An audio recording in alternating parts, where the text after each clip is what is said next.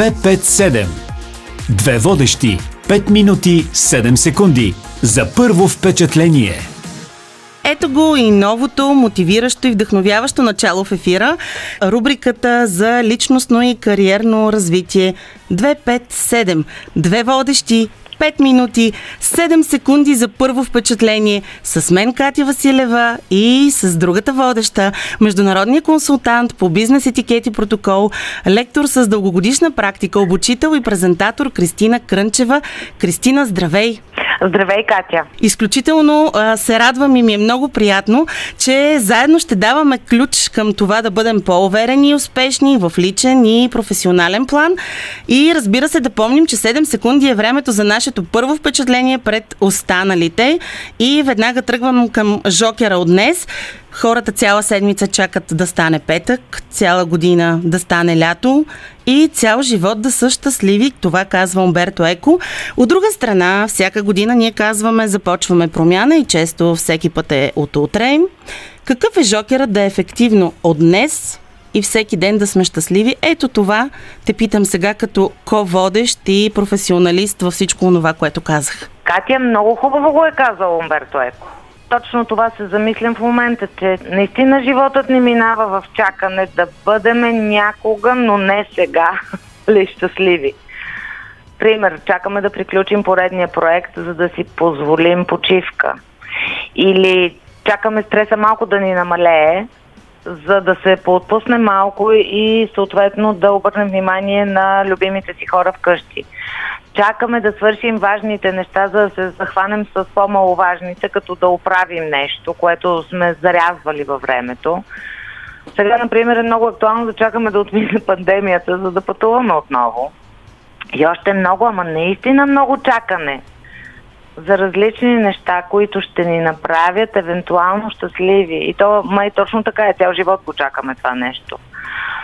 Или ако кажете, даже и това изречение, ще бъда щастлив когато ни канти в главите ежедневно. И знаете ли, това е много интересно, че ще бъда щастлив когато е най-типичното изречение за западната цивилизация. Като казвам запад, имам предвид всичко на, изток, на запад от Азия.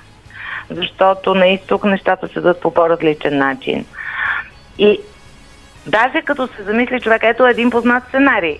Примерно, на един по-мрачен човек отива в магазина, купува си някакъв продукт и изведнъж му грева най-очарователната усмивка на лицето. Какво е това? Ми реклама. И всички гледаме ежедневно такива реклами с а, различни послания, нали? Ако си купиш това, ти ще станеш щастлив на мига. А според мене, реалността е следната. Човек а, харчи парите си, купува си нещо, след което има по-малко пари, а и продукт но за съжаление не е щастлив според очакванията. Но може би това е въпрос на вътрешно светоусещане. Как е, всъщност трябва да ги усещаме нещата, за да се чувстваме реално щастливи във всеки един момент и да не сме така мрънкащи, ами по-скоро да сме мотивирани и да вървим напред. Ама точно така, точно това трябва да направим. Да спрем да чакаме да бъдем щастливи. Това е някакво надпреварване с времето, едно с стрелките на часовника да се надпреварваме абсолютно сме убедени предварително, че финалисти в този маратон със сигурност няма да сме ние, тъй като няма как да надбягаме времето. Добре, няма колко струва да мотивацията? Това да си повярваме и да си кажем, ето сега сме щастливи. Ами точно така, започваме отзад напред. Ако започнем с това, например, че сме щастливи, ние се чувстваме страхотно, не е ли така? Аз, например, съм страшно щастлива в момента и се чувствам страхотно. От тук нататък започва всичко да ми изглежда перфектно. И започвам с невероятна радост в момента разговора с теб. Ако се погледна в огледалото, със сигурност ще се харесам, защото отвътре ми е хубаво.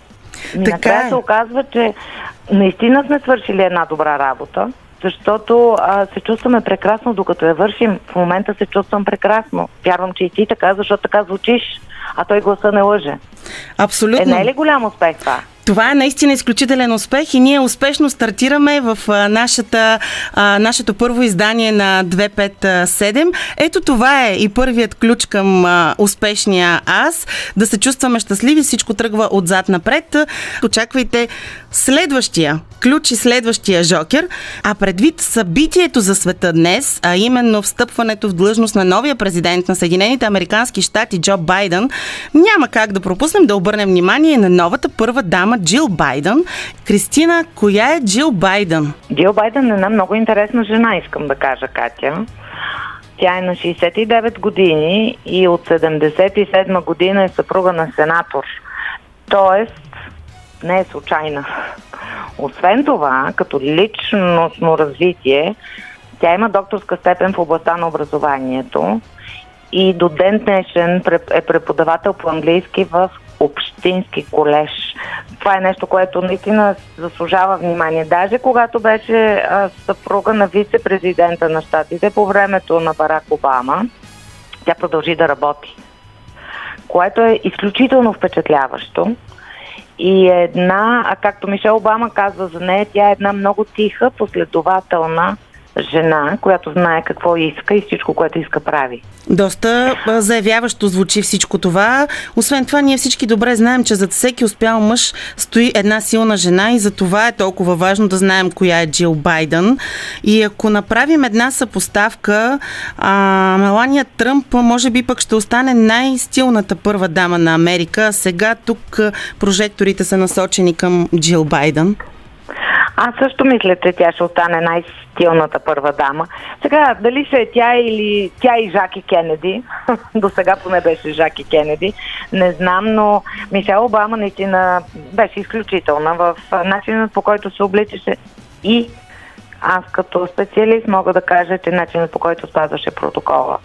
Тя беше абсолютно безупречна или почти безупречна, което е невероятно рядко срещано явление.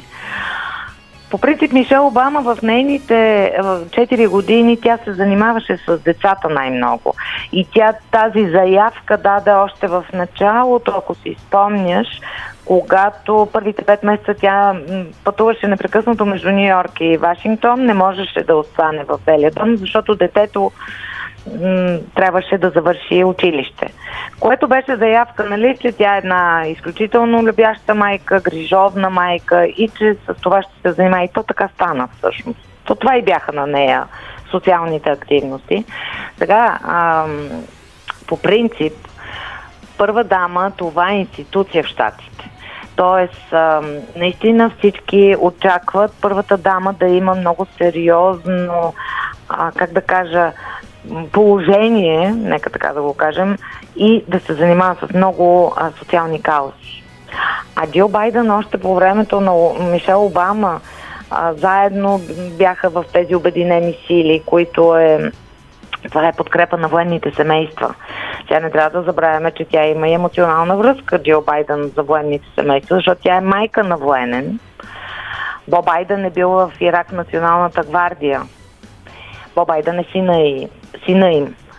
И другото, което много силно впечатление ми направи, когато слушах Джил Байден, е, че тя каза, така както аз успях едно разбито семейство да събера парчетата му и да продължи да съществува като едно хубаво семейство, така аз ще помогна с всичко, което мога нали, на Америка, да се събере отново и да стане могъща и така нататък което означава, че тя наистина ще се занимава и с много други такива политически въпроси.